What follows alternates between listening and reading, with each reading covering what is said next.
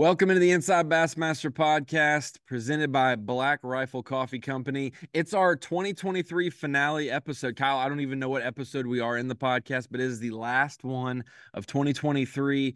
And who better to have on today than our guy, the 2023 Progressive Bassmaster Angler of the Year, Kyle Welcher. So I look forward to spending our last podcast of the 2023 calendar year with the best angler from the season. We'll get to talk to him quite a bit today and get to kind of see how his whole season went and more. But Kyle, appreciate you joining me. I hope you had a Merry Christmas and in the next few days, I hope you have a Happy New Year as well.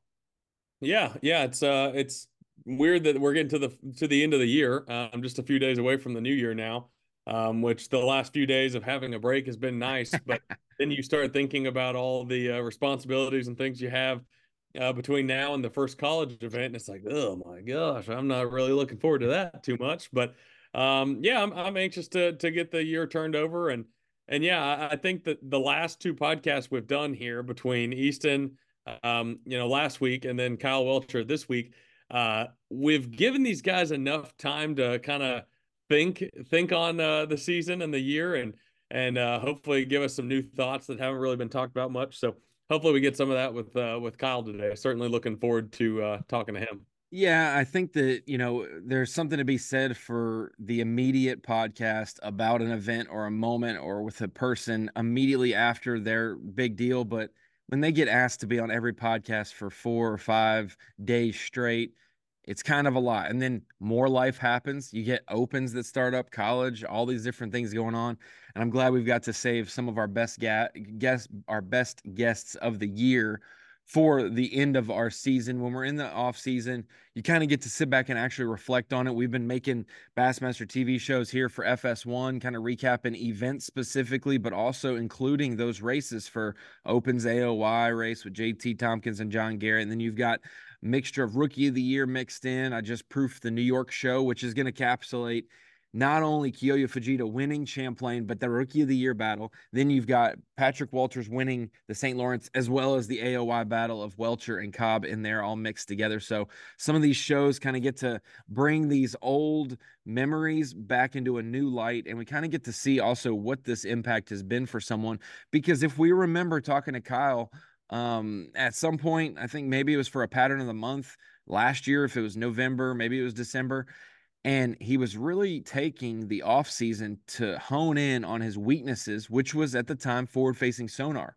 He is known as the junk fisherman uh, since he's been on the Elite Series, throwing a crankbait, and then we'll see him throwing a chatterbait, and then he's flipping a mat the next minute, and then he's picking up a top water. And so to see Kyle Welcher go into last off season after his worst professional fishing season of the previous three, and then go and not only take something that was a weakness, make it a strength, and then so much so that that northern swing that we thought was in question, at least I did for our top two guys, Cobb and Welcher, it's not in their wheelhouse he really showed how much he's learned and used it to adapt to his game while still keeping that shallow water mindset for all the other events. I mean, we saw him sight fishing at Santee Cooper. We saw him uh, at the Sabine River get a top 10 with, you know, uh, the backwater fishing style and uh, obviously doing well along the way at the Okeechobees and the Seminoles of the world early in the season. Yeah, naturally, we'll talk more about it with Kyle. I'm sure we basically can't uh, have a podcast without mentioning forward facing sonar to some degree. But I still think looking back, one of the most interesting things about uh, the Angler of the Year race is when you look at Kyle Welcher and Brandon Cobb, they basically mirror each other as far as strength. Like they fish like if, if you just took a tournament equation out of you know tournament out of the equation uh, and they just went fishing. I mean, you can see this on Kyle's YouTube channel. Um, Brandon, obviously, the same way. They like to just fish shallow and throw a docks and throw a jig and throw a buzzbait and just fish shallow and beat the bank. Uh, but both of those guys, like you said, honing in on the forward facing sonar aspect of it in the tournaments where you needed it, um, seemed to be such a good combination. It'll be interesting to see moving forward. Obviously, the schedules have a huge uh, factor in who does well. I mean, that's kind of a no brainer. But, um, you know, you take a guy or two guys like those guys that had such incredible seasons that their strengths are just fishing the bank, fishing shallow, uh, and then we're able to kind of add on the forward facing sonar element, uh, you know, as where there are some pros, let's just be honest, that's what they're going out there looking to do is to, you know, utilize forward facing sonar and try to find those fish off the bank that maybe other people aren't fishing for. So, um, uh, yeah, just one one of the the more interesting facts. I know we you and I talked about it, you know, at the end of the season, but um, certainly will be interesting to see, uh, you know, how that works out in the future as well. Yeah, I it just kind of was an epiphany to me. Obviously, we know guys fishing styles and whatnot, but it may be something to look at to look at Welcher's high finishes and to see where Brandon Cobb factored. I think Welcher did well at the Guntersville fall event, and Cobb was in the top five in that event for most of the tournament as well.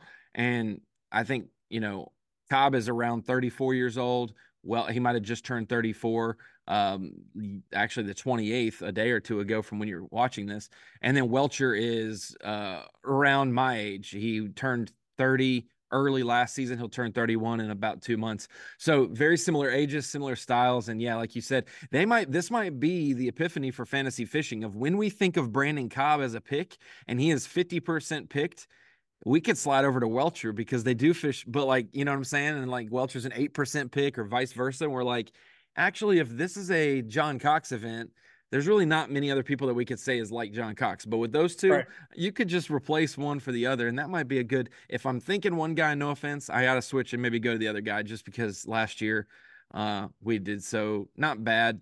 I just never knew if I was going to have a good one or not.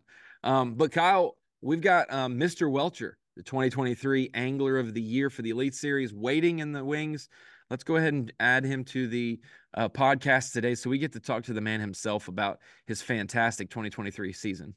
Kyle, like we said, we it's the Kyle and Kyle show, and I'm just hanging along as the third wheel today. Kyle Welcher, our Bassmaster Angler of the Year. I promise you, we said this already in the podcast, Kyle. We have not waited till the end of December because we had better things to do. We just knew how busy you were after all the podcasts, the week after the AOY, all those things, and then we've got some opens to talk about. That hey, we're to let you go through becoming a dad and uh, you know detoxing from the podcast to kind of get a look back on the season at how good you are. So appreciate you joining us today, man. I hope your off season's going well. Yeah, you know, it's going phenomenal. And I know you called it the Kyle and Kyle show, but everybody knows Ronnie's the star of the show. We're all oh, no. Everybody knows it. But yeah, it's definitely been a little bit of a break. We've actually had kind of a kind of a cool down in the past, really two weeks. But now it's right back hardcore, getting everything ready, you know, boat rigged, all that stuff for next year. So if you'd waited a little bit longer, would have been out in the next season already, you know? no doubt about it. And Kyle, I'm just going to go ahead and ask is there any big bombshell changes for Kyle Welcher for 2024 for the positive that you would love to drop in the podcast? Just feel free. You can make any announcements you want because we know that obviously there are some some guys who go radio silent and we're like something big's about to happen. You're looking at their hoodies to see if there's a logo that's not been there, and you're looking at toboggans. And so, if there's anything you want to announce, feel free. You got we got 45 minutes. You can talk about whatever there's no nothing huge that uh I, I, can announce today. So we got some stuff scheduled to announce in a couple weeks though. And but it's not it's not anything that's gonna completely change the way that I fish or anything like that, you know. So I mean, but we, there is one really really cool change that I'm pretty excited about. But January the 15th, that's supposed to be announced. And that's moving to Tesla for your tow, tow vehicle or something crazy. yeah, imagine Cybertruck, baby. Cybertruck. That's exactly what it is. I really, I love pulling a boat 270 miles and finding a charging station. That's what I'm looking forward to the most for next year. Well, That's Kyle, I, I, already hinted this towards Ronnie uh, off off the uh, podcast, but you and I had a conversation at the uh, St. Lawrence River. I told you one of the first things I noticed for whatever reason when you caught your 10 pounder at St. John's, seemingly like forever ago, is you were you were rocking some Jordans, some some J's, and I was like, I was like, dude's got some style. And then I noticed you were wearing the same exact shoes in this tournament. What I guess two or three years later at the the St. Lawrence River, and I have four years later. Four years later, okay. I, have completely forgot about it, but I've still got your kicks because I told you, I told you I had some shoes for you. So yeah. we got to make a deal here. As long as we can come shoot some content with you sometime in January, I'll bring the shoes and and we'll we'll do a clean swap. Absolutely, but okay. So now I have to retract that is the big announcement for next year right there like that is the that is the biggest momentum piece for next year like everybody just witnessed me finding out about it too but i So I remember that conversation we had, and I kind of forgot about it. But th- those are a welcome sight. Those shoes have been, I mean, they're they're battered. Like it's it's terrible because whenever you're fishing, the like when you get in a boat and you're on a dock and stuff, like the shoes look pristine, they look good.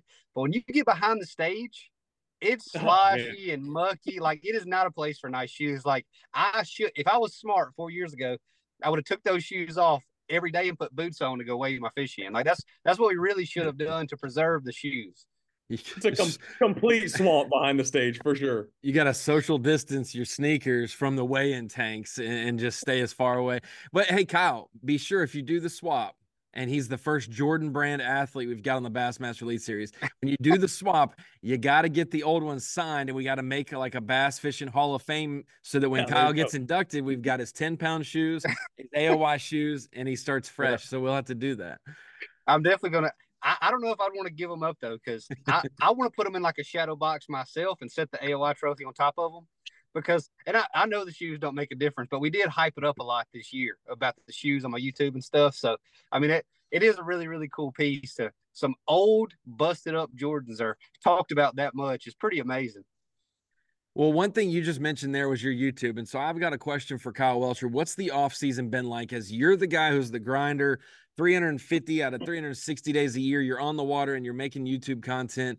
This off season has been different. You're the, the hottest man in fishing as the AOY of the Bassmaster Elite Series, which you deemed in your sound bites as the most important award to you to win compared if you're comparing the classic or an elite event to uh, the Angler of the Year title. So you win AOY and you're busy with interviews there. Sponsors may want you here or there. You're doing new deals or whatever the case may be. And then also you became a dad in October. And so what's your offseason of fishing been like? Thank God you used last offseason to fine tune your forward facing sonar skills so you didn't have to do it this offseason. So the first thing is the I'll put the off season in quotations yeah. because there is no off season. That's like we go to a tournament and we had an off day before. That, that day is anything but off. Like it is, you're all hands on deck trying to get everything ready. And that's kind of how I treat all the off seasons is like as soon as our schedule comes out, like the, the real off season for me is between the last tournament and the schedule being released. After the schedule is released, there's nothing off about it for the rest of the year because eh, you know your wheels are just turning. Everything is like geared towards Toledo Bend. You know, that's, that's just how that's just the natural progression whenever you're super, super competitive. But the YouTube channel has slacked off quite a bit this year. And that is 100% because, you know, we, we had a baby. And my, my wife, I mean, she's absolutely the rock. Like she travels with me last year and had a bad year. You know, she feels it. She's there for, for, for the roller coaster just as much as I am. But it's probably even worse because – it's she's not in control of what happens on the water, you know. So she's all in emotionally just as much as I am, but she doesn't have that feeling of being able to kind of control your own destiny, which is the best we can do in bass fishing is kind of control your own destiny, you know. So she a lot of times uh, fishing local tournaments with me and films and all that type of stuff. And this year, obviously, she wasn't able to do that near as much, and in the off season hasn't been doing any, either near as much. And I honestly just haven't picked up the slack on my end like I should have. Like it's all on me. But I wouldn't trade it. Like it's been awesome. Like it's been so so different for me that you know there's a little baby that depends on you that you know every time you come home or all day long like he can't do anything without us you know so it's just a it's it's kind of it's different for me too because i'm a i'm kind of a fast pace go go go go go like don't stop like i might wake up tomorrow and be like hey I think the poker's good in Miami. Like, let's go. You know, like, and I, I've done that a ton in my life where you just like I'll just wake up with no plan at all, and me and Hunter be like, "Hey, you want to ride down to wherever or go to you know Lake, Lake Charles in Louisiana?" And like we'll just go. So for me, it's a lot different because there's something else to think about all the time. But I, it's definitely it's definitely better this way. Like that's 100. percent I'll say this, Kyle. I think that LeBron has has made this known as being a professional athlete and wants to play with his son. And he's getting to year 20. It's hard to, as a 40 year old NBA player, to stay out there. I'm thinking when Kyle turns 50, you know, his baby boy will be 20. I think that you could both be on the Elite Series at the same time, or you know, both pull up to the poker table as your retirement and his break into the you know the World Series of Poker. Either way. Yeah, it just depends which path he wants to take, and it also depends how complicated the technology gets by then because if it gets any more complicated than it is now, by the time I'm 50, I won't know how to work it. well, that's that's bad news for you, but the good news is for him, by the time he's like 16, that'll be like the average age of qualification for the elite yeah. like, you have a driver's license, like you can make the elites. pretty, Absolutely. Uh, pretty much the way it's worked. But uh, Kyle, you kind of mentioned it. Let I just want to take like a a bird's eye view here because you know when you came onto the Elite Series, you were one of the hottest commodities. People were like, "This guy's a freaking mastermind of his craft." Obviously, we'll get into some of that uh, further down the road. But then you hit kind of a roadblock last year and didn't have didn't have your best year. What was that like? The end of last year, coming into this season, which I guess 2023. Um, you know, what was that like for you? Obviously, you're a super well thought out guy like what was that like dealing you know as a competitor dealing with that during uh, last year's off season? So for, for me I, I like to really reflect like that's what i do and that, that's one of the good things about filming a lot and now everybody films i don't know if they utilize the, the content they film to the best of their ability but everybody films now we all have to have gopros and i mean after last year i don't know how many hours i spent watching myself fish because it's like you know did I do something wrong? Did I get rushed? Like I got fish in my head that I lost. I do not dwell over them, but I just think back to this day where a lot of stuff went wrong. Let's go see what was wrong with this. Was it the tempo? You know, all, all this type of stuff. So for me, that was a big thing last year, was just kind of reflect and then realize kind of what it takes for me to stay focused for eight hours. Because like everybody talks about confidence, everybody talks about focus, but those are two very, very fluid things. And if you're not constantly getting those two things back, that they, they go away, you know, and that's kind of one of the things that I had to reflect on was how to keep me completely focused and dialed in for eight hours. And I realized that, and I, it's something that it, it's kind of a mistakes that I've learned time and time again. But that's kind of how it was when I played poker. It's like, like whenever you win and win and win and win, it's like there's a doom switch coming. Like it's coming. Like some bad stuff is going to happen eventually. And it's almost like you need that bad stuff to happen to put you in check and be like, this is why we work hard and we cross our T's and dot our I's right here. Is because when you don't and you start to slack, stuff like this happens instantly. And I'm not saying that I slack last year. I actually feel like my second year, I made worse decisions on the water than last year. In my second year, I still made the classic, had a had a pretty good year. But I felt like that year I made a lot of really, really bad decisions not you know not like every single day but i can think back to a handful that was just terrible decisions and then you just get bailed out you know like because that happens in fishing. Like you can go make bad decisions for six hours of the day and then have a crazy two hours and be in fifth you know like that's how it works in fishing sometimes. So i felt like my second year i made worse decisions and i made better decisions the third year. I just had some small little issues with the tempo that I was trying to break down these lakes during the tournament because practice doesn't play that often. Like this year, my practice was like spot on every single time. And that's the difference. But my first, second, and third year, I had to adjust from practice. And, and the third year, I was really trying to shortcut it a little too much. Instead of trying to find an area and then develop a pattern that way, like like the, the way that you find patterns is you get in a productive area you fish through the area, and then after you've had four, five, six bites, you start to put a pattern together. Well, I my third year, I was really trying to shortcut it and jump from pattern to pattern to pattern to pattern, and and that doesn't happen until you have fished and, de- and developed the pattern. Like like it doesn't it just don't work like that. Like you can't go out here and say I'm gonna run six different patterns. Like that's not that's not a thing. And I feel like that's what I was doing as a lot as I had a bad tempo my third year. So I really tried to rein that in and get a plan and going into Okeechobee, like that kind of set the pace for the year because instantly on Okeechobee, I started catching them early, and I've never caught fish early, and like al- almost never in my in my entire life. Like I don't catch them before like eleven o'clock ever. and on Okeechobee, on Okeechobee, I did, and on Seminole, I did. But then I, but then I it, on like Murray, I, I didn't hardly catch any early. But and it's not that I catch my whole bag early. You just start to be productive early in the day, and you don't have a wasted ha- half a day that I normally have trying to figure it out. So the tempo kind of started off where I was fishing really, really calm and just really fishing for one fish at a time. Whereas last year I felt like I was trying to to unlock the magic code all the time. And that's really not how you do it. You really got to kind of nickel and dime them. And throughout the course of a year, after you do that, you know, you just pick up three points here, 15 points here, and then you, and then you, you make the classic easily. And that's not what I did last year. Last year, I felt like I really forced the issue way too much.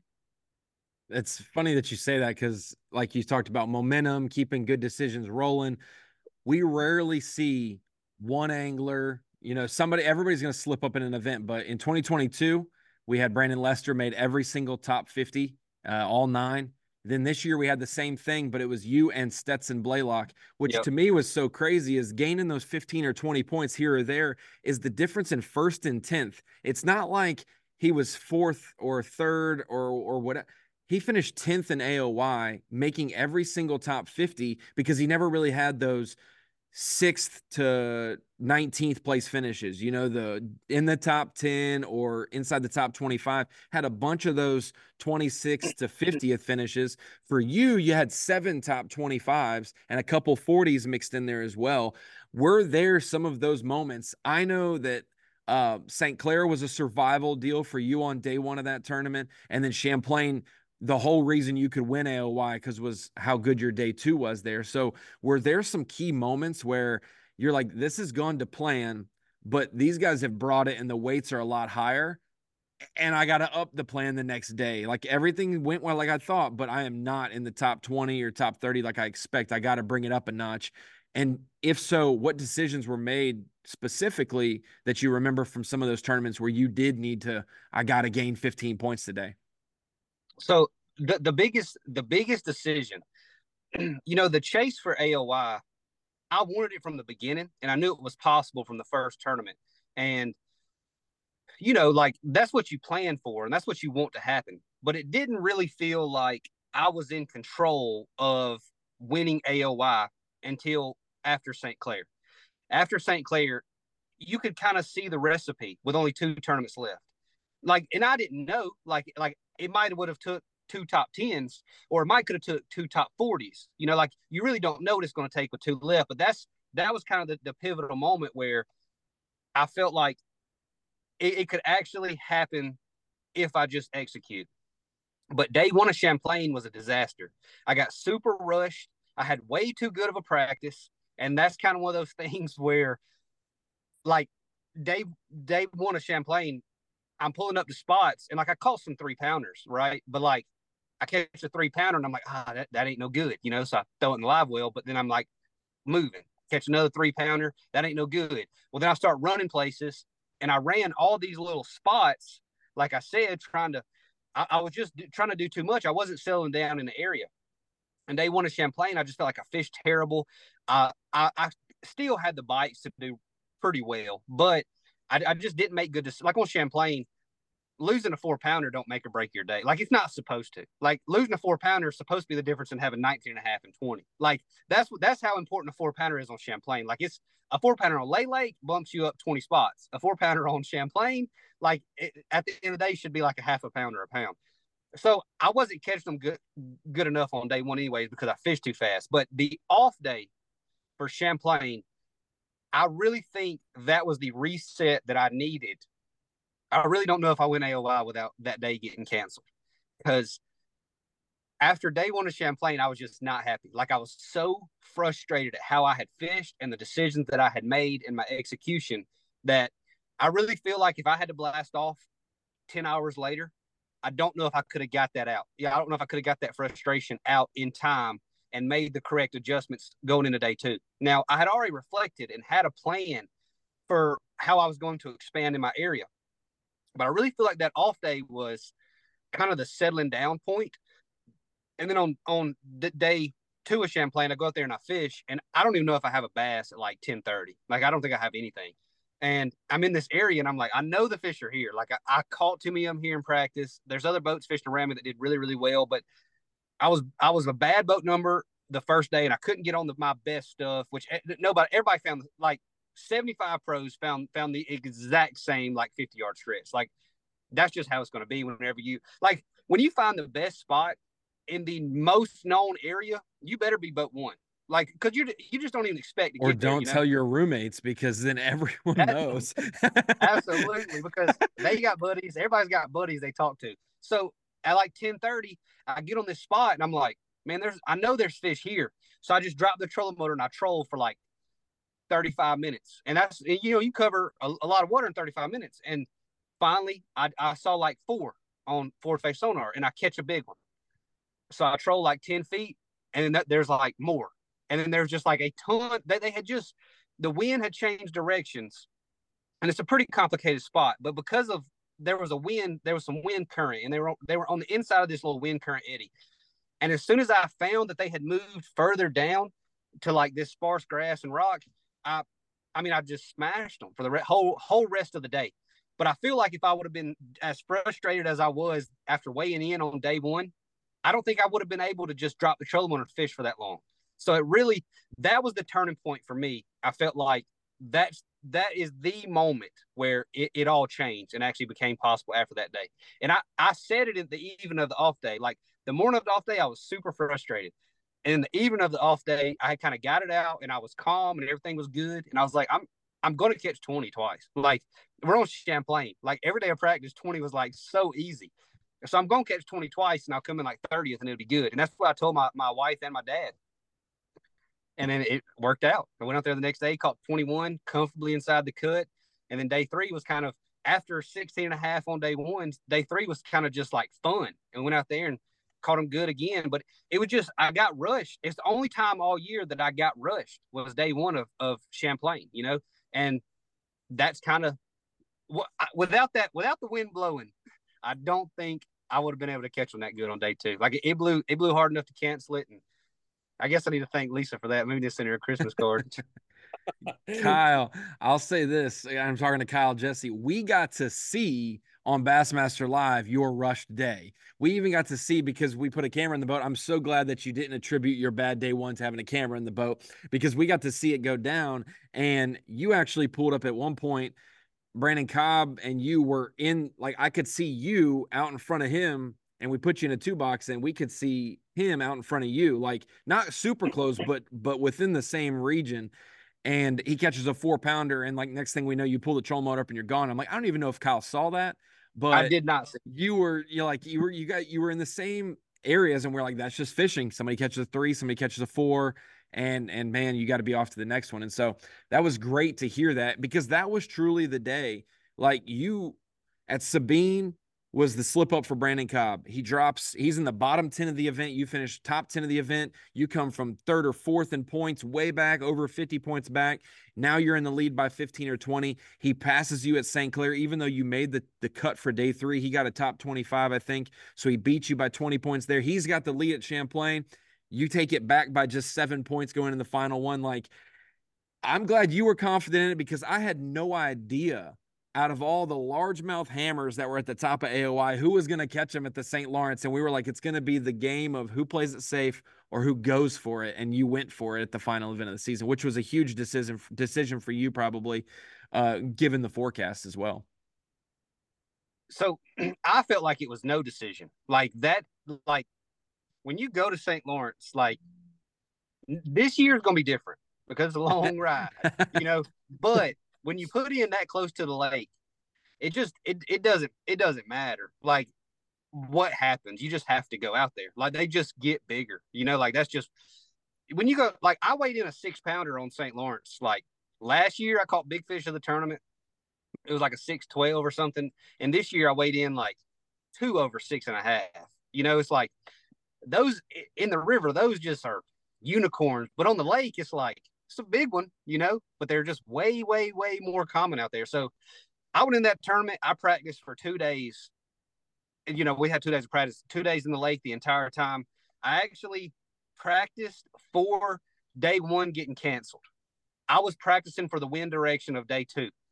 And they texted us halfway through, like day two of practice.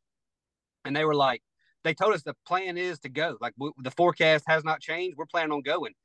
And right then, I got that text and I pulled my trolling motor up and I'm idling looking at the map and, you know, looking at apps on my phone and stuff that, you know, have topographical maps and stuff. And I'm trying to figure out which way the wind's going to go for day one because I hadn't even thought about it. and because I just assumed we weren't going.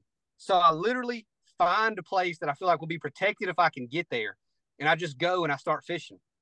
And the fourth or fifth spot, I I, I hit there. I actually caught two really really nice ones, and that's pretty much where I fished the entire tournament. So literally, I was not even practicing for day one, and then it ended up where I got that text and I went and found it. But when you was talking about Cobb catching that four pounder, that's actually one of the spots I was talking about. I think I caught like a, a three and like a 260 right there.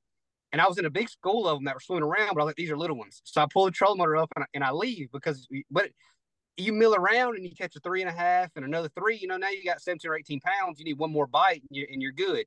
And I remember that exact moment where there's a lot of boats around and I caught two that were like small, and I just pulled the trolling up and kept running because I thought embarrassed. I gotta, I gotta. Yeah. They can't see me with these bass. I gotta get out of here.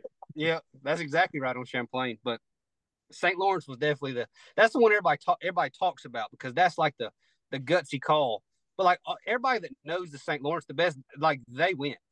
Like everybody, everybody that was in contention to to try to win the event, they they win except for Patrick. But everybody can't catch 25 pounds in the river. Only Patrick. It seems like, well, you know, like. And you and Cobb were still necking. I think, I think the whole decision was like, I said, when we're picking cameras, I said, I'm going to put a camera in Cobb's boat every day that he's still in the AOY race. Like every day. And he's like top 12 after day one. He's top 20 after day two. I'm like, no one's going away. Like if someone breaks down, the AOY is going to flip, and you did, but it was after you clinched it going into day four. And I'm like, holy, what if this happened day three? Oh my gosh. Well, it, it actually happened day two, but I drove like 35 miles an hour the rest of the day. Like it happened on the way. Like I was like 30 miles into the run oh, on, on, day, on day two. And but day one, I beat the stuff up, you know, like it was bad, like really, really bad on day one. I went, I don't know if anybody else went even close to as far as I went through the lake that day. But like day two is when the issues started happening. And I took it to the, I went to the service yard on day three, uh, the day night of day two, and and th- they replaced some things and tightened some things up. And then on day three had no problems at all. But then obviously on day four had the major breakdown, and you know that was it was a loose ground wire, and that's from or it was a loose ground, and that it has to be from me, you know, like taking that thing through lake I mean waves that a bass boat is not designed to be drove through, you know. But eight, eight footers, as our group chat would say, Kyle. Eight, eight footers. hey, if them suckers was in Alabama, everybody would swear they were tsunamis. I'm pretty sure every time I see on TikTok like the North Sea videos, all I think about is like the worst days I've ever had in Ontario. It's like eh, it's not any worse than that. I think Welcher's over there somewhere, and you're you're trying yeah. to like trying to see is that a boat? Is that a the whole the whole time Kyle's been bringing up the St. Lawrence? I didn't know we'd get to it this quick, but I got to cover him, I guess, three of the four days. The only day we didn't is because we decided we made a business decision the first day to not go out there. But like that was just, you know, naturally you're with your boat driver and he's getting paid a, a, a day rate, regardless if we go 10 yards from the ramp or, you know, 30 miles. And every time I'm like, yeah, he's just right over there. Right over there is 30 miles away. Oh, like yeah. We're close to him. But you just keep driving and keep driving and hope he doesn't look over at you mad because we're driving to freaking across the country. But uh, across two one... countries. yeah, that's a good point. Good point. Uh, one thing I was going to ask. So you talked about at St. Clair it was like when you kind of determined it was it was really a, a possibility. Um, after that tournament, it seems like like the way your mind works seems like there's no way you could just like ignore the fact that you were in the AOY race, like you see like Palaniuk and guys do in the past. What was like your goal? Like, I mean, consciously, all you can do is go out there and have your best day for as many days as you can. But like, did you have a goal in mind, like finish in the top X number, like for two tournaments in a row, and just see what happens, or like, what what was kind of your goal heading into the final two events? So I've never kind of been like that, like I don't think you can say like tomorrow I need to go catch like 19 pounds because it just doesn't to me now on Champlain is different because there's so many like it's so 19 pounds is like so easy to get to there. And, and I weighed in 16 on day one, which is embarrassing. But anyways, so like on Champlain, fishing, weren't you? I should have been probably, but so I don't think you can really you can't control enough of the sport to say like I want to go come in at least top 25. Like like you just can't. So for me it's just make consistently good decisions and you know stay productive that's what i always say is you just stay productive and that's kind of the way that I've, I've been ever since i joined the elites you know it's like just go do the best that you can every single day. And i mean if it works out you come in the top 10 that's great. And if it and if it doesn't i mean you still you did the best you could do for what you found in practice and what you kind of understood about you know the, the tournament. So for me you really you, you really can't you know try to you know control enough to do that. Sure. There was another part of the question I can't I, I forgot what it was. Oh, I think I think that was it. I, the yeah. one thing I was going to add too to the St. Lawrence aspect of it. Have you went back and watched like the live footage from those two, like the first couple days? I did. I have watched some uh some clips of it. I haven't watched the like full thing, but I've seen like obviously Bass has posted a lot of them. You know, after the tournament of me catching them, and it's been played a bunch of times. So I've I've seen quite a quite a bit enough to know I should have had a, a front seat up. Well, the, the, the, thing that was that was craziest, and Ronnie can attest to this too, because I, I, I obviously was out there with with you, but um, you know, if if we didn't have cameras in your boat and Brandon's boat, and we'd have told you know the fans where everybody was at, like where you guys were at, two or three hours into the day, you'd have thought we were making it up because it was like it was back and forth. Uh, yeah. I don't know what times it was, but it was like from basically start to finish. It was back and forth and back and forth, and it almost seemed made up. So I was just curious if if if you went back and paid any attention to that. So I had somebody tell me that while I was driving, before I ever got to my spot, Cobb had like 22 or 23 on on bass or 20 or 21 or something on BassTrakk like instantly before I'd ever even got out there.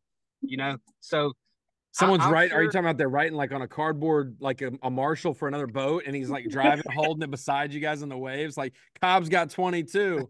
Is that what it was? Anybody, anybody that's that committed to telling me something, they deserve it. But uh, that, that that was that was after the fact. Whenever everybody was talking about it, oh, oh yeah, talking about you know the gutsy call, and they're like, you know, while while it was happening, everybody was like, "Man, he's crazy!" Like you could just went wherever Cobb went and caught 22 pounds quick.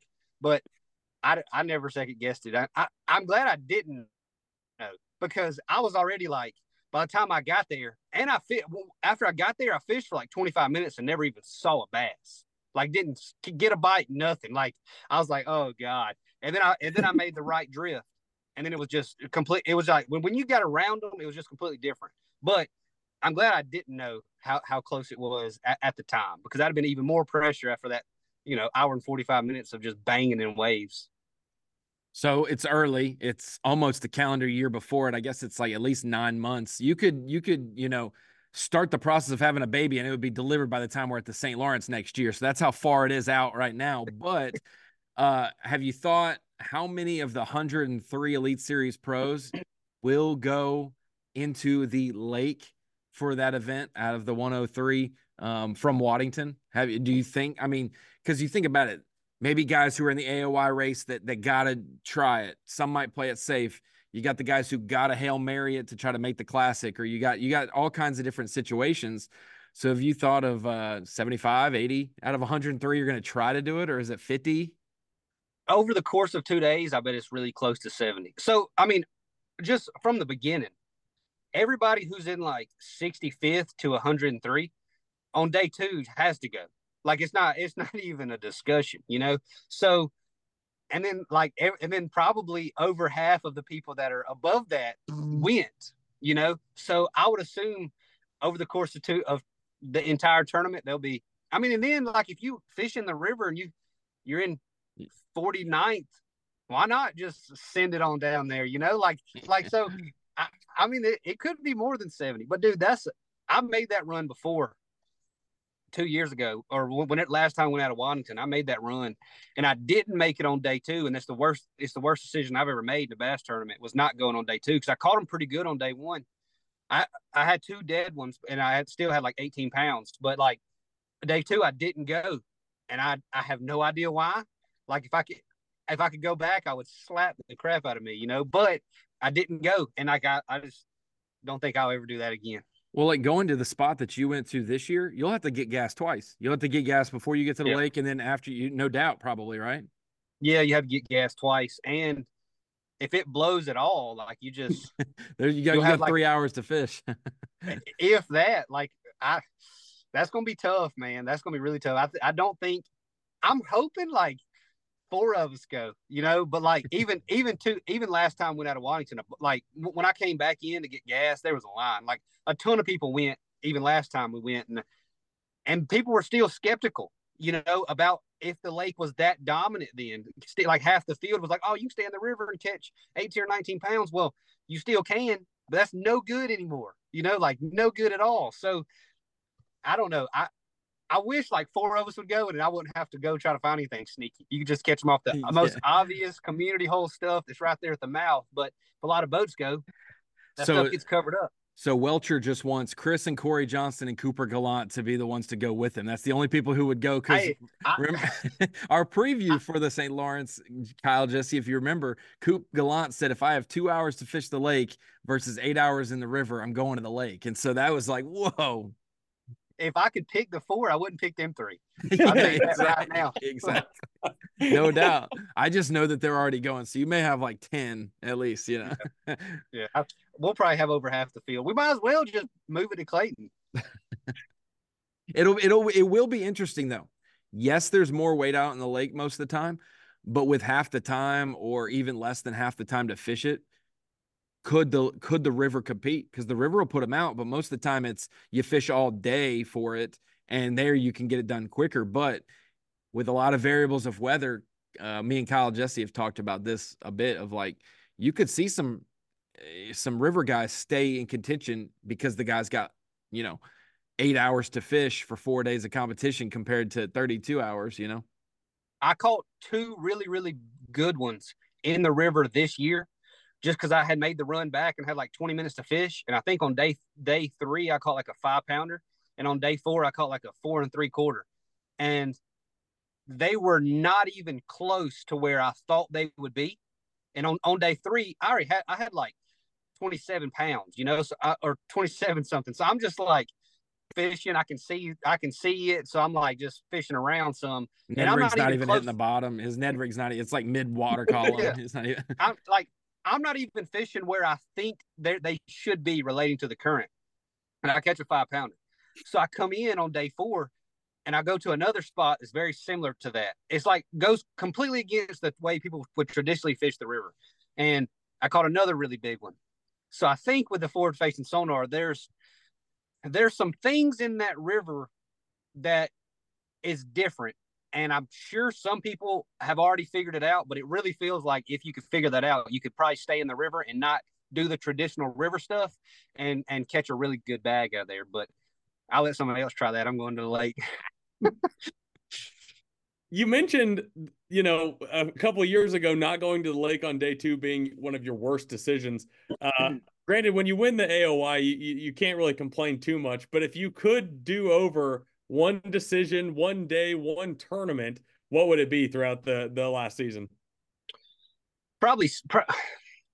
I mean, I would I would say Santee, but I had boat problems in that one, so I didn't get to fish like over half of day three. So, but I did make some bad decisions on day two. But like, I mean, St. Clair was one of those where I mean, I fished really, really close to Cifuentes, like a good chunk of that tournament. Not, not like within 100 yards, but like, you know, quarter of a mile away from him. And I had found some really, really big ones out there, and I caught some big ones out there in the tournament. But I just didn't spend enough time doing it. And I feel like I, I feel like St. Clair was one of those where I spent a lot of time fishing for the wrong grade of fish. Like I just I should have I should have spent more time in the in the small areas that I had found not small areas, but you know, I should have concentrated down to where I got the biggest bites and really milled around more. And that's not what I did on St. Clair. St. Clair was kind of one of those ones where I fished kind of fast there too. But I feel like it, it's more justifiable on St. Clair because when you get around them, like they just like you'll be trolling and you'll just see like a couple and you'll see like, you know, 10 every 20 minutes or something. And then all of a sudden they're everywhere like everywhere you look, there's just bass, you know, and that's kind of what I was looking for. And I found it. I just didn't find it with the right size fish. But St. Clair was St. Clair was bad decisions, and then day day two of Santee, I made some pretty bad decisions also. We got to see that day on Bassmaster Live as well because you were you did so well day one. We got to see you on day two there. Um, So Kyle, now that we we compare the classic and AOY as like huge awards that are you know career shaping for an angler, anglers respect the heck out of you for winning AOY. The world respects the heck out of you for winning the classic. Obviously, the world respects both of them, but like the classic is something that's like a boom, big shot in the arm. It's humongous momentum, whereas the AOY is like the the taper down of the year, and you can finally breathe because it's over what were those few days after the cl- or after the AOY clinching day like for you? Obviously, the final day of the event at St. Lawrence could be stress free, but then you had all those issues that you still wanted to win yeah. the event. You still wanted to win uh, or get a Century Club belt, which I still think we should have gave one honorary for the four ounces, and you only got to fish for like an no. hour.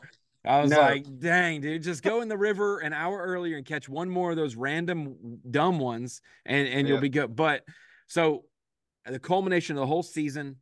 The stress is off after the day three weigh and you win AOY. What were those next few days like for you to kind of soak it in, reflect, and also just know that the industry, like you won one of the major awards that a lot of really great anglers have never or will never win?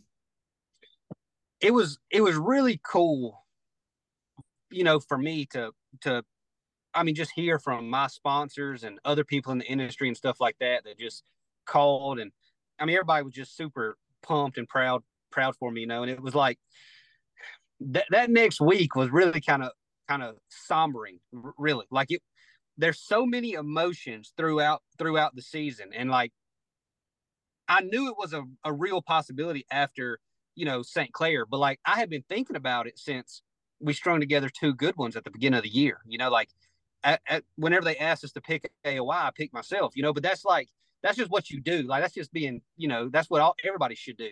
But you know, I've been thinking about something for literally like eight or nine months straight, basically thinking about getting to this moment, not not even know, knowing that it most likely wouldn't even ha- come out like that, you know. And then after it happened, it was just kind of, it was kind of unbelievable, you know. Like me and my wife had the trophy, and we're like, it's kind of weird we got this thing, you know. And I'm like, yeah, it is like super weird right now, but I mean, that was just the, the coolest part about it was everybody reaching out and how much everybody, you know, kind of like you said, respects it. And, you know, everybody was super proud of me and stuff like that. But it, I mean, it's exactly what you said. The classic would be a bigger shot in the arm. Like it, it makes, it just elevates you so much faster because the classic is a moment. Like there is a moment that everybody can remember on the stage whenever somebody wins or like, you know, I had to walk off very last. That's not that's uh, not a good moment. But you know, th- there's a moment that people can associate with you for the classic. And AOY is not really like that. There's like a body of work.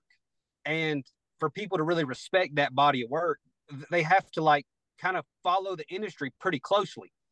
The classic has one of those just mega moments that just even the casual person could say, Hey, Kevin Van Dam won the class, won, won the Bassmaster Classic, the biggest tournament in the world. And even though they don't even know that much about it, that they know that moment and what happened. So I think that's why it's so powerful. And hopefully at some point we'll be able to, you know, have that moment. Something that, that Ronnie and I have talked about a little bit. and I want to get back to the classic because that was something, you know, we're definitely going to talk about here here in just a minute. But um, the one of the most strange things about this season obviously i feel like in a lot of ways this was kind of the season of forward facing sonar uh, just in the sense that you know it's pretty much the major topic that everybody wants to talk about yeah. uh, you take it where you want but you and cobb seemingly like almost have the exact same fishing style like i mean yeah. if if if you just took a, a tournament out of it and ronnie and i just talked about this you know, I watch enough of your YouTube to know you'd rather be fishing docks and skipping a jig than out there with forward facing sonar. But two guys that would rather probably not do that had so much success. Like, what what is your theory behind both of you guys uh, having such a good season? You know, beyond just the the way the schedule laid out. Well, beyond the schedule is tough because that's the whole that's the whole reason, you know. But it just comes in. It just it's momentum like that that's the biggest thing and not second guessing yourself you know and like the schedule was so good for me and him the way we fished that you know you go up north with so much momentum and it's almost like it's almost like whenever you have a bunch of really good tournaments in a row, you just start expecting good things to happen. And when you expect good things to happen, you fish like good things are about to happen. And then more times than not, it just does, you know? So I still find it kind of weird whenever somebody will comment on a post and be like, uh, he couldn't catch him without forward face sonar. You know, I only used it for, you know, the smallmouth tournaments and then Santee. I and used it. And, and the Sabine River, you know? yeah, yeah, exactly. I wait, I weighed in like one bass on it on lay, but other than that, I, it really was a good year for for throwing the the swim jig and the frogs and all that type of stuff. But I mean, it's just the biggest thing that is any of it is just the confidence and you know the preparation's a big part of it too. You know, I think I think Cobb's a really really smart guy and is really good at game planning. At least that's what it seems like. I, I don't know him super well, but like that's that's a big part of going up north is game planning because you, you already know what's going to happen. Like you right now, you can pick the top three baits from next year's St. Lawrence River. Like right now, like today, you know. So like all it is is about implementation whenever you go up there. Like it's like finding them in practice and then implementing it and executing it. You know, and that's and whenever you're fishing really really good, those are the things that come easy to you. You know, whenever you're whenever you have a lot of momentum. Well, I want to dish some stats before we do get to that classic talk, uh, Kyle, and put him through the ringer of that memory and future memories. But yeah. when you think about 104 anglers on the Elite Series, you think about how many people have fished the Elite Series and have won AOY in their career. It's a it's a exclusive group you were in the top five and I and I go back and I keep stats for all kinds of stuff, but I went back and charted the top five in AOY and the top three in ROY for every event, how much they were behind as the positions changed, how many weeks they spent in the top five. You got to speak, you got to spend seven of your nine events, events three through nine, those seven events in the top five in points, obviously. Uh, but you started the year 13th you moved up to sixth in AOY, and then the rest of the year, you were no worse than fifth. And then the last four events, you were no worse than second in those events. Only 13 Elite Series anglers were able to spend even a week at the end of the week in the top five in AOY. Four of those came in the first event of the season. Obviously, it's everyone else other than um, uh, other than Brandon Cobb and Tyler Rivet, who spent uh, a little bit of time in there as well. But so you think about that 13 anglers all season, even got to grace the top five. You got to spend seven weeks or seven events there. Cobb got to spend nine events in the top, and even some other people. I think Drew Cook spent seven of the events in the top five, Tyler Rivet, seven, John Cox, three, Carl Jocumsen, three.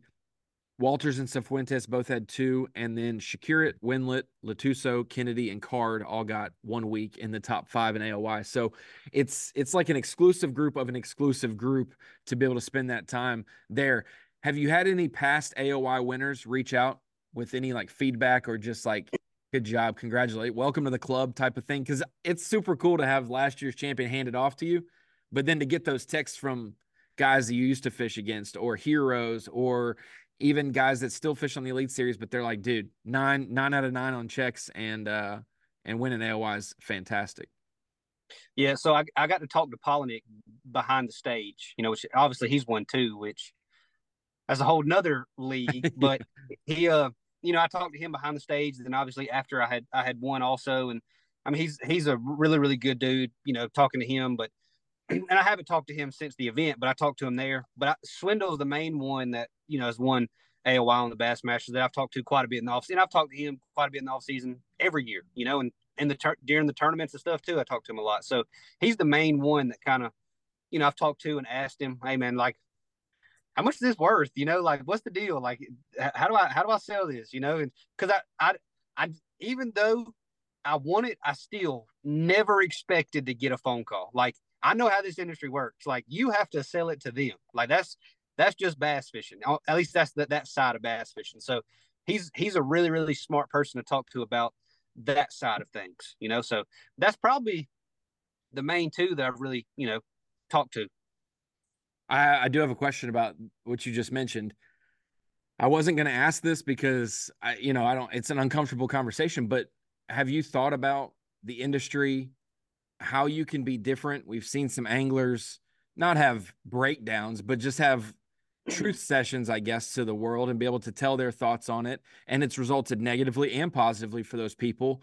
For you, you've always just been a put in put in the time, hard work person, and almost like I'm gonna try to make it without sponsor help, and if that comes, that's awesome. And now it's transitioning to now you almost have a responsibility to be a mentor and to be like somebody who who you know can protect not protect the sport, but like, hey, young man, I'm only 30, but this is the way to do it. You got to do it like this. Like don't don't walk up with your hand out, walk with your gloves on to do some hard work before you start asking, you kind of thing. Yeah. So this is something that we think about a lot and talk about a lot. Like a, a lot of the people that I talk to, like we, we we talk in depth about kind of the the state of the industry and stuff like that. And it's like it's such a difficult thing to do to have to to try to give someone else advice because at the end of the day, you have to do what's best for you right now. But a lot of times that's not what's best for you long term, you know? So a rookie comes in and they might have to take deals with companies they don't really like that's not for a ton of money and then and then promote a company that they're not super super confident in you know and i never wanted to do that like i, I did it a couple times but for the most part i, I shied away from it and, and didn't want to do it but it's kind of one of those things where it's your job to go to the company whoever you're talking to, the marketing person, whoever, whatever it may be, it's your job to approach them with a plan to sell their product to people. It's not your job to go say, "Hey, I want to be sponsored by y'all. I'll put y'all a sticker and y'all pay me this much." Like that's not. You have to sell product. Like that's the end of the thing. And every single person has different strengths and different weaknesses as far as sales or or you know value or reach or anything like that. So every single deal and every single person has to have a completely nuanced you know packet or whatever they send to people to and, and, even for the company it has to be nuanced to, to that exact company so i mean it's it's very very hard to mentor people but you know if you really really get to know somebody and know kind of what work they're doing on the back end it actually becomes really easy to to kind of help somebody because you can tell them how much value this has and how much value that has to sponsors you know but the, it, at the end of the day, it's on them to make that sponsor, you know, a proposal that makes sense for both people, you know, and that's, it is tough right now though. Like it is, it's definitely tough, but it, it's, it's out there. It's out there if you're willing to, to go get it. It's not as hopeless as it sounds or seems. It's not, I don't, it's not, it's not hopeless at all. Like, like, like, I, I, don't know. Like, so th- there, there's a spectrum here. Like Steve Kennedy wants to show up and fish. Okay. Like that, that's fine. Like I love Steve Kennedy. He is like a hero of mine, you know. Scott Martin wants to promote product and, and he also fishes tournaments. Okay. You can't expect to just want to show up and fish and then get paid like Scott Martin, you know? And like like that's just how it is. And and it's like there's a whole spectrum there for what people are willing to do for their sponsors. And you just kind of got to figure out what you're willing to do on that spectrum. And you can't expect to get this kind of money putting in this kind of work. But there's also a lot of people talk about reach and you know YouTube impressions and stuff like that. But like these marketing people are are, are a lot smarter smarter than than this a lot of times. Like you have a TikTok video go viral and gets eight million views. It don't mean you're all of a sudden worth you know eight million views worth of of whatever. It's about your demographic and how much you can actually push. That's why these you see these affiliate links are are you know coming in so much because that really tells you whose social media is valuable because you could get a ton of views from the wrong demographic that's not serious bass fishermen and, and it's worthless. Or you could get a thousand views from very very serious bass fishermen and it's actually pretty valuable you know? So there's a big there's there's just a lot of moving parts to this but it's also the companies want people who are passionate about their products like you know, t- telling them, hey, I really like this aspect, but if this bait was a little bit better at this, like that's the stuff that that like these companies make new products all the time, and the product development side of it is extremely valuable to these companies. These product development budgets are are huge, you know, so that has like that that's the whole side that nobody even talks about is is the value of that and how much that helps these companies because the new products get designed by somebody and now I don't know of a TikToker with a signature bait yet, you know. So, and that's oh, no don't don't you just said it. You know? Now there's gonna be a the TikTok edition, you know, flashy swimmers over yeah. here. No, but um, you did mention that, and I've always talked to to young kids or and just my you know i just finished my 10th year covering the sport. Kyle's i think had like five or six years now covering the sport and we're still relatively young so we can help tell some younger kids or even middle-aged people. There will be people and i always lay it out this way that make their living with a rod and reel then there will be people in the fishing industry that make their living through social media but the ones who make their living with both are become legendary or have the chance to be legendary. You think about the Brandon Palaniuks of the world who who crushed the social media and the fishing game. Gerald Swindle, uh, all those people. Jason Christie has seen the the value of that. Even though Greg Hackney isn't on social media as much as others would want him, he is literally a huge proponent of Louisiana sportsmen, like TV shows and and magazines. He's he's out there in other ways for his brands. Um, and then you obviously have like Scott Martin, who, who these guys who yeah. do that. And so there will be examples on each side. I always say it as a compliment to Carl Jocumsen. Until Carl could figure out how to catch them consistently on the Elite Series, he made his living through social media and working his tail off for companies. And then when the fishing came, we now see two classic berths in a row for him. And he's putting it together right. both ways. He's got that aspect, you know, cornered now. And if the water results produce like the on land result, results do with his personality, he has the opportunity to be remembered forever. And it's all what you desire right. to do. But, um, and when we think about that, I, you were talking about the classic earlier. I wanted to transition back to that. You talked about, and it's just something that I've wanted to mention since you brought it up. Your wife has to sit here and watch everything, and she is has to support and carry the burdens. And the, I just remember how bad she wanted it for you at the 2022 Classic. I have to go and wrangle the wives of the winner and the the not winner at the Classic, and I got to take them right by the say we're ready. And if your guy wins, take the flowers up on stage kind of deal. And there's always one wife where I look and I'm like, I'm sorry. Like, I don't think you want a hug from me, but like, I like, I'm sorry. Now just wait for your husband to come off. When she emphasized, like, I had to leave her alone in the section. I sat beside of her for a minute after I explained that, like, hey, we're gonna have to do this thing.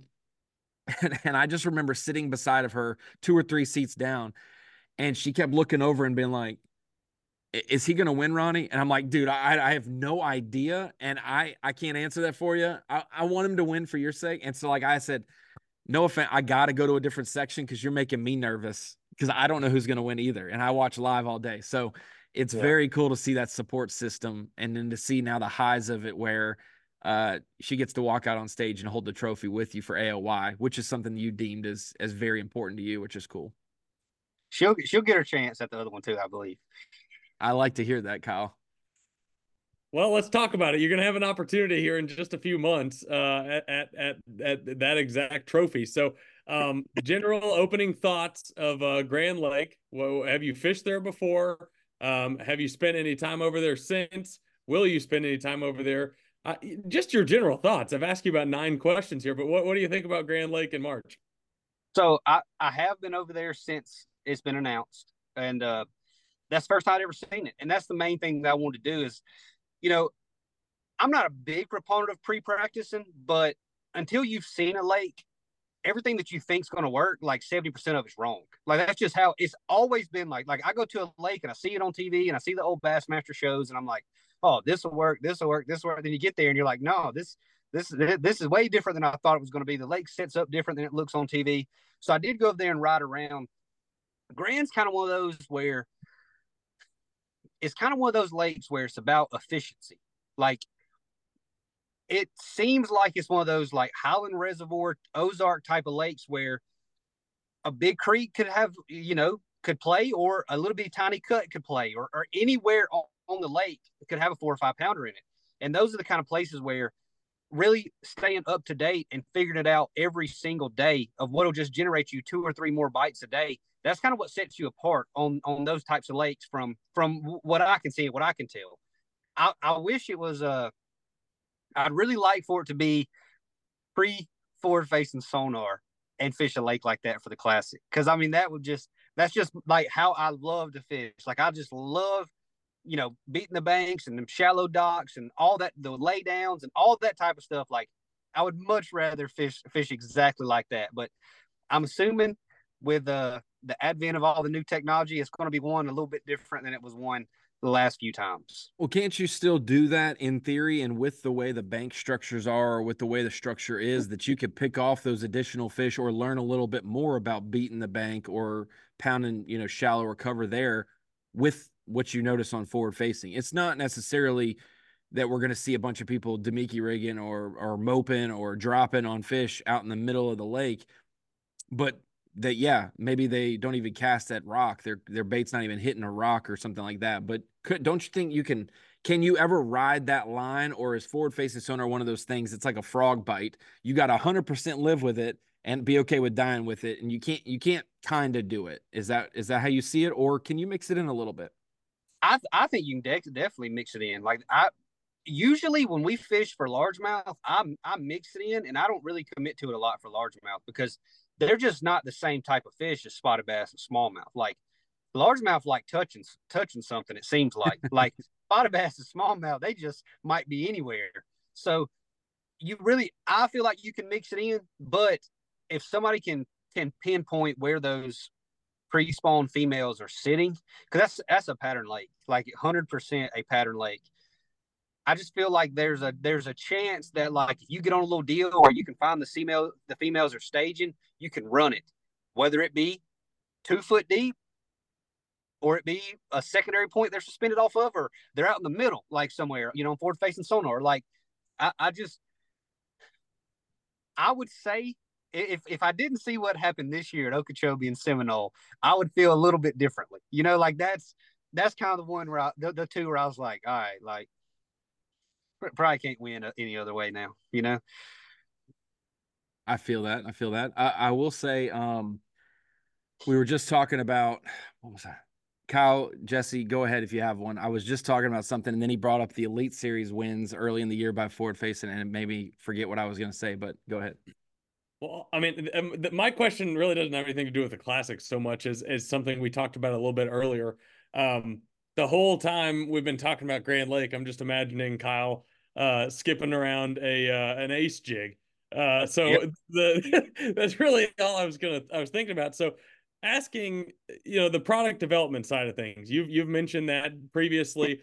Uh, you got a lot of credit from Jacob Wheeler, even with uh, Crush City baits. You know him giving, you know, asking for your input just because uh, that's such a huge part of what you do and what you like to do. Um, what is it like about that side of the industry and baits you know, or why are you so passionate about that? I guess is, is kind of the question.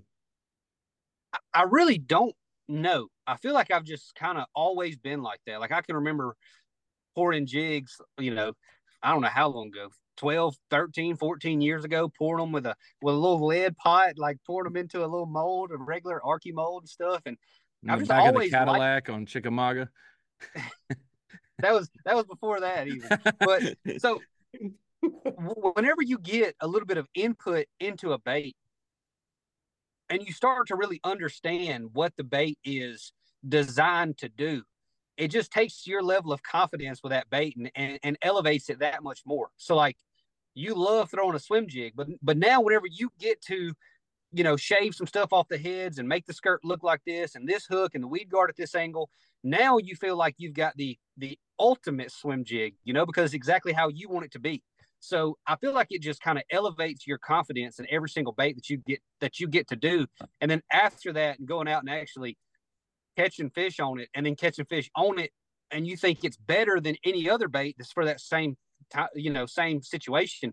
It just it just elevates everything. It makes it super super fun. But I just I just like it. Like I like understanding the properties of like salt. Like you talked about Crush City.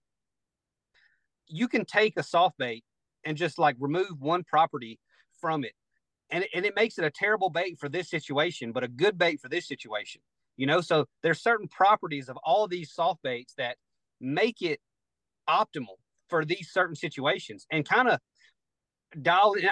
I don't understand it to 100% even even now you know? But like just talking about that thinking about that you know objectively that's what's so interesting. It's like small little things take a bait from being a you know vibrating jig trailer to a phenomenal bait for this, you know, and that that's the stuff to me that's really really cool is why baits excel in certain situations.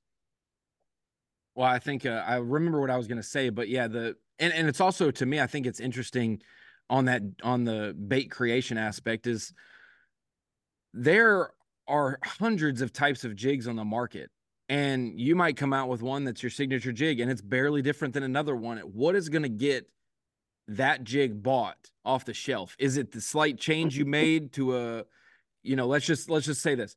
If it's a if it's a dirty jig Matt Herren flipping jig and then you're altering the shape of the head and that's the only thing you alter and everything else is the same what's going to make a consumer buy that when you put it in your custom jig? Is it who you are as an angler? Is it a big fish that you caught on it early and you know on video? There's so many different ways of you can create there are some of the best baits ever created for bass fishing that they just stopped producing the molds for some reason. I've never understood that how we just stopped making baits because they didn't sell but they are some of the best fish catching baits. So balancing making something for the shelf versus making something for the the bass that it's two different things i feel and you got to try to like find the 50 50 in between. And then on top of that, if you don't mind me adding something to it, it's like trying to explain those subtle differences to somebody that you know probably in your head doesn't really understand it. They're seeing this like, on TikTok, trying to yeah, make their like, own. it's a lot. It's a lot to to to think about when you're you're trying to sell something. Yeah. So f- for me, it's it. I don't really think you can sell something that's a tiny change.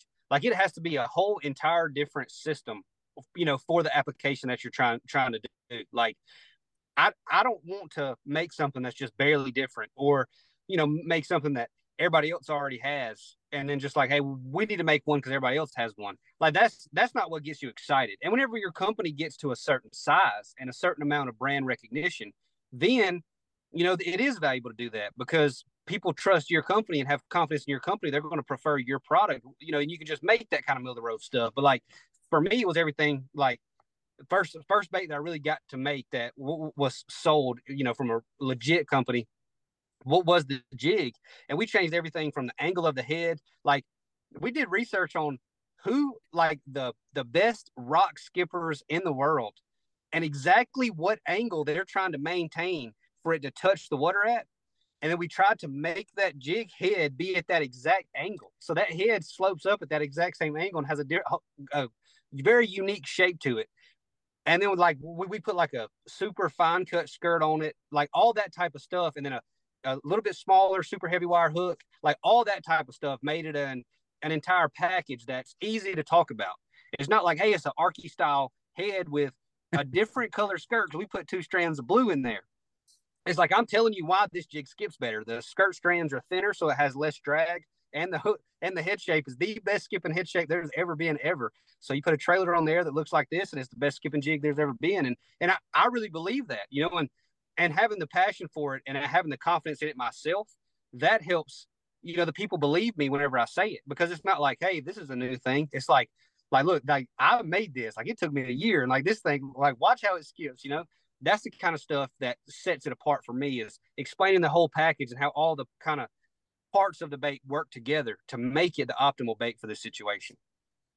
It's very interesting. And the thing I did remember, Kyle and Kyle, is that Jason Christie, Luke Palmer, and Edwin Evers all mentioned when they had successes at Lake Hartwell how similar Lake Eufaula in Oklahoma and how Grand Lake, little mixtures of both contribute to their success in South Carolina. So A plus B equals C. Kyle Welcher did good at Hartwell. He should do good at Grand. So I'm just saying, like that's a that's what I heard, you know, and so it, it could go well for you there. But um, Kyle, do you have anything else for our AOY champion? I feel like we're holding you from fishing. Are you at a boat ramp in your truck? I, I am at a boat ramp. This is the the best service in my entire area is at the boat ramp. And if I if I put if I would have put the boat in the water, I, there's no way I could have refrained from making a cast. So I just I just sit here and wait patiently. So is the boat is the boat on the trailer? or is it in the water right now? No, it's it's not in the water. It's okay. behind me. Right. But the bunks are touching though. the water, Kyle. It's close. He's close. He's been backing it up a little bit. I'm not that guy that takes up the boat ramp for no reason. Even if there's bank fishermen at the boat that think you're too fancy for your own good. Um, I will say one thing that came out, we don't really know unless like it's posted on social media. You got Brandon Cobb and Shane LeHue. You've got um Gussie and Christie. You've got Brock and Tyler and Hank and all the like different roommates and good friends. You've always seemed like more of a loner, yet no one hates Kyle Welcher. So you kind of have a bunch of friends, but none that are close. It seemed like this year we got a lot more insight to your relationship with Justin Atkins. It's not a love interest, but it's a love love interest, but it's a it's a bro series, I guess we could say. He came and brought you his boat on the final day of the season to try to help you finish out the day when you had boat troubles. But it seems like Atkins had been brought up multiple times throughout the year of of just like, yeah, I was I was you know, shop, you know, talking shop or game planning with Atkins, and you know, and we know Atkins very well. Has that become like one of your best friends on tour, or if not, who who are some of the guys that you lean on more so than just common talk? Yeah, so I, you know, I, I talk to him, you know, pretty regular. He he likes to talk bass fishing a lot, and I, I like that. Like I I want to talk about baits and stuff like that, but he don't fish very much in the off season, but he likes to talk about it big time, you know. But now he definitely is one that I've I've started talking to a lot more recently. You know, he's he's kind of he's kind of really good at the things that I'm terrible at, you know, and then I'm feel like I'm pretty good at some of the things that he kind of struggles with. So it, it, it kind of it really kind of helps bouncing ideas off each other and stuff like that. But I talked to him a lot. I talked to Swindle a ton. I talked to Jason Williamson a good bit, and then you know obviously I talked to everybody that I see all over the place. Like I stayed beside Stetson at St. Clair. Me and him talked a ton, and not not talking about this is where I'm fishing or nothing like that. Like I don't, sure. I don't want to do that with nobody. You know, being but, cordial, being cordial. Yeah, just just talking, and I kind of feel like I kind of talk to everybody. But those are the three that I talk to the most by far. So I'll say this as a as a joke because Jason's been around for a long time. Do you does he talk back to you? or do you just talk to him? Because Jason's real quiet, man. You know. he he talks he talks way more than I do. That's funny. We love Jason. He's been around for a long time. It's uh he's a what is he? Two time Elite Series champion. So he told me a story. I think he said that Trip, well, I guess first or second year, used to call him Two Bag Williamson because on Amistad he caught like thirty. Oh yeah, yeah. And, and, he had to put in two bags. So he called him like two bag Williamson, like as a joke. Y'all should definitely bring that back. We yeah, we'll have to bring that back. Two bag Williamson and Tower of Power is real intimidating. You know, I always think yeah. I I've never been in a bar to have the opportunity to have a fight in a bar, but I've always thought about who would be my Elite Series brother if I was in a bar fight that had my back. And I always thought, you know, Christie and and Combs and Williamson would be a good one. Lee Livesay, you know, like I, I think yeah. of him. So Williamson, two bag Williamson instead of Tower of Power makes him seem much more, you know, nice to be able to go talk to. yeah, makes it a lot easier. You also need to put Sumrall in your bar fight. Oh, no doubt. He's got yeah. nothing to lose. I know Caleb yeah. is taking his flip flops off and getting after it. Anybody that's probably got some experience would be a good, good yeah. player. And we've named a few of them that I'm certain have that, some experience with bar fight. That's funny. I always used to say, I don't know if this is true or not. I always felt like Combs would be the guy in the bar that once the fight was done, he would just put a nice shotgun shell in your chest and just leave you for days. He's like, whatever, you know, well, like, I beat you, yeah. you're done, you're done. I'm just that's yeah. how we do it in Texas. Um, well, Kyle, I appreciate you joining us for the Angler of the Year special, the last podcast of 2023. We hope we get to do more of these with you in the future. Appreciate you. Congratulations. Like we we could list off the accomplishments, nine out of nine for making the, the cuts. Uh, rarely having a bad finish in your top 50s, um, being an AOY hunt for as long as you were, and then also when you had the back and forth between Cobb, it wasn't it wasn't ever his to win. It seemed you kept it you kept it within range. So congratulations take that title and run with it. And we are glad we'll get to see you at the Bassmaster Classic this coming season. Yep. Sounds good. Thank y'all. Awesome. Well, Kyle Welcher, we just mentioned it, had a great podcast with him, one of the longest we've done in a while. We got to talk, we got to cover so many things there, Kyle. I feel like I've been saying the word Kyle so much and no one knows who I'm talking to, but I'm talking to you this time, Kyle. Uh, we got to talk about his whole season, highs and lows, overcoming adversity, learning more about himself, who his closest friends are, bait development as well, and then also what he thinks about, you know, in terms of the sport and and how to uh, approach, I guess, mentorship. So, man, I I feel like that guy's an onion. You could pull back layers and layers and just I he's texted me. I know he pays attention to everything. He texted me about YouTube videos, about things that we should do at Bass. I always appreciate that. I always get mad at anglers who are just like, you should do or this isn't working. And I'm like, well, give me a solution to it. Don't just tell me my problems. I know I got problems. Tell me my solution. He's always one that throws ideas back and forth. So I could see spot on why he's great with bait development for sure. Such a unique guy. I mean, just in general, I feel like from the the very first time I ever talked to him in person, which was shooting content, ironically, um, when I first started at Bass, to you know watching him on live his first year in the elites.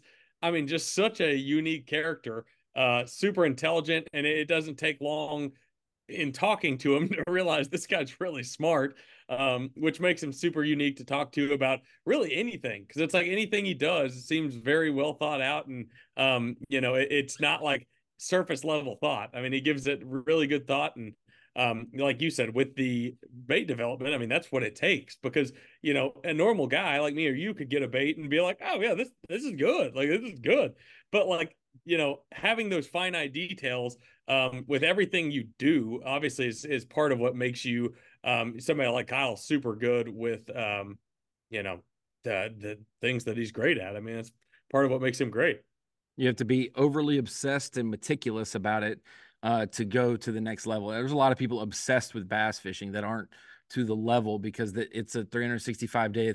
It's not 10 events you're not working 10 weeks a year, you're working 52. And the, the quicker that we can get younger anglers thinking on that plane, the less, not entitled, because I think the Elite Series pros deserve more than they get when it comes to sponsor stuff or or whatever the case may be, the love that they should get. Um, but when you take that entitledness out of it, your desire goes way up. You just continue to work hard for the respect and it's not given to you. But um, yeah, I think that uh, Welcher is just absolutely he, def- he proved me wrong. I got proved wrong in the two biggest things of the year. I thought Cobb was going to win AOY because I wasn't quite sure, but I did I did call it and say Cobb was going to play it safe. Welcher was going to go for it. I just didn't think that Welcher going for it was going to result positively with the weather that we had.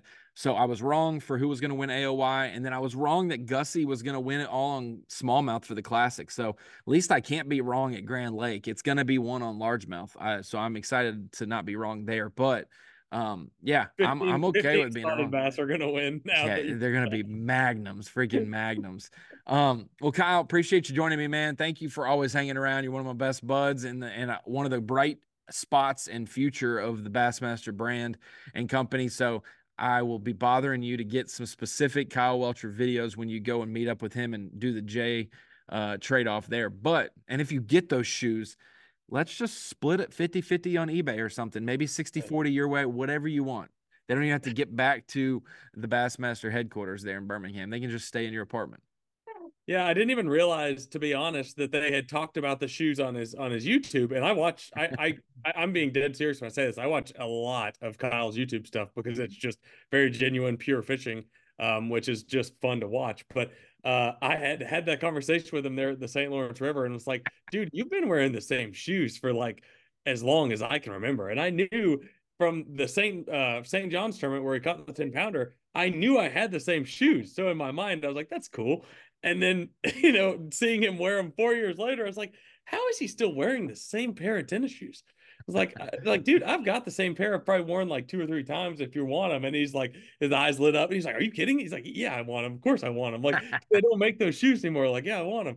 Just like, wait. He's gonna miss the first event check. He's gonna miss the cut at Toledo Bend and be like, "You gotta give my shoes back before fork." Yeah, uh, it's the it's on the it's not my hair, it's the shoes. I won't. I won't be taking his shoes. He can have the old shoes. I just want. I just want to do a nice deed and give him the new shoes because, again, like I said, you probably can't even find those shoes on like eBay or anything. I just happen to have a pair that I've I've almost never worn. So, um, probably the only person in bass fishing that I know of, or really probably that has the exact same shoes. So, it's like you know what, dude, they'd mean more to you than they would me. So you can have. That's awesome. Just like my trucks, my shoes are pretty much gray I don't like black. I don't like white. Uh, gray right down the middle. They go with everything. So I don't have the black and white J's like you have. But Kyle, appreciate you joining me on the podcast like usual. I hope, man, I, I feel really bad. I'm still hung on the first thing Welcher said that this podcast is I'm the star of it. That's never the intention of it. I just needed an outlet to just talk fishing for an extra hour every single week. And that's what I do with you. So I hope it's not perceived like that. One of these episodes, I'm just going to play mime and I'm not going to say a word. I'm just going to let you do the whole thing. But Uh, we'll see you in 2024 with the Bassmaster podcast. We appreciate everyone listening for the support, and we hope to have a great 2024 season uh, right around the corner for the high school, college, team, nation, elite series, classic, opens, all of it. And we'll cover it here on the Bassmaster podcast.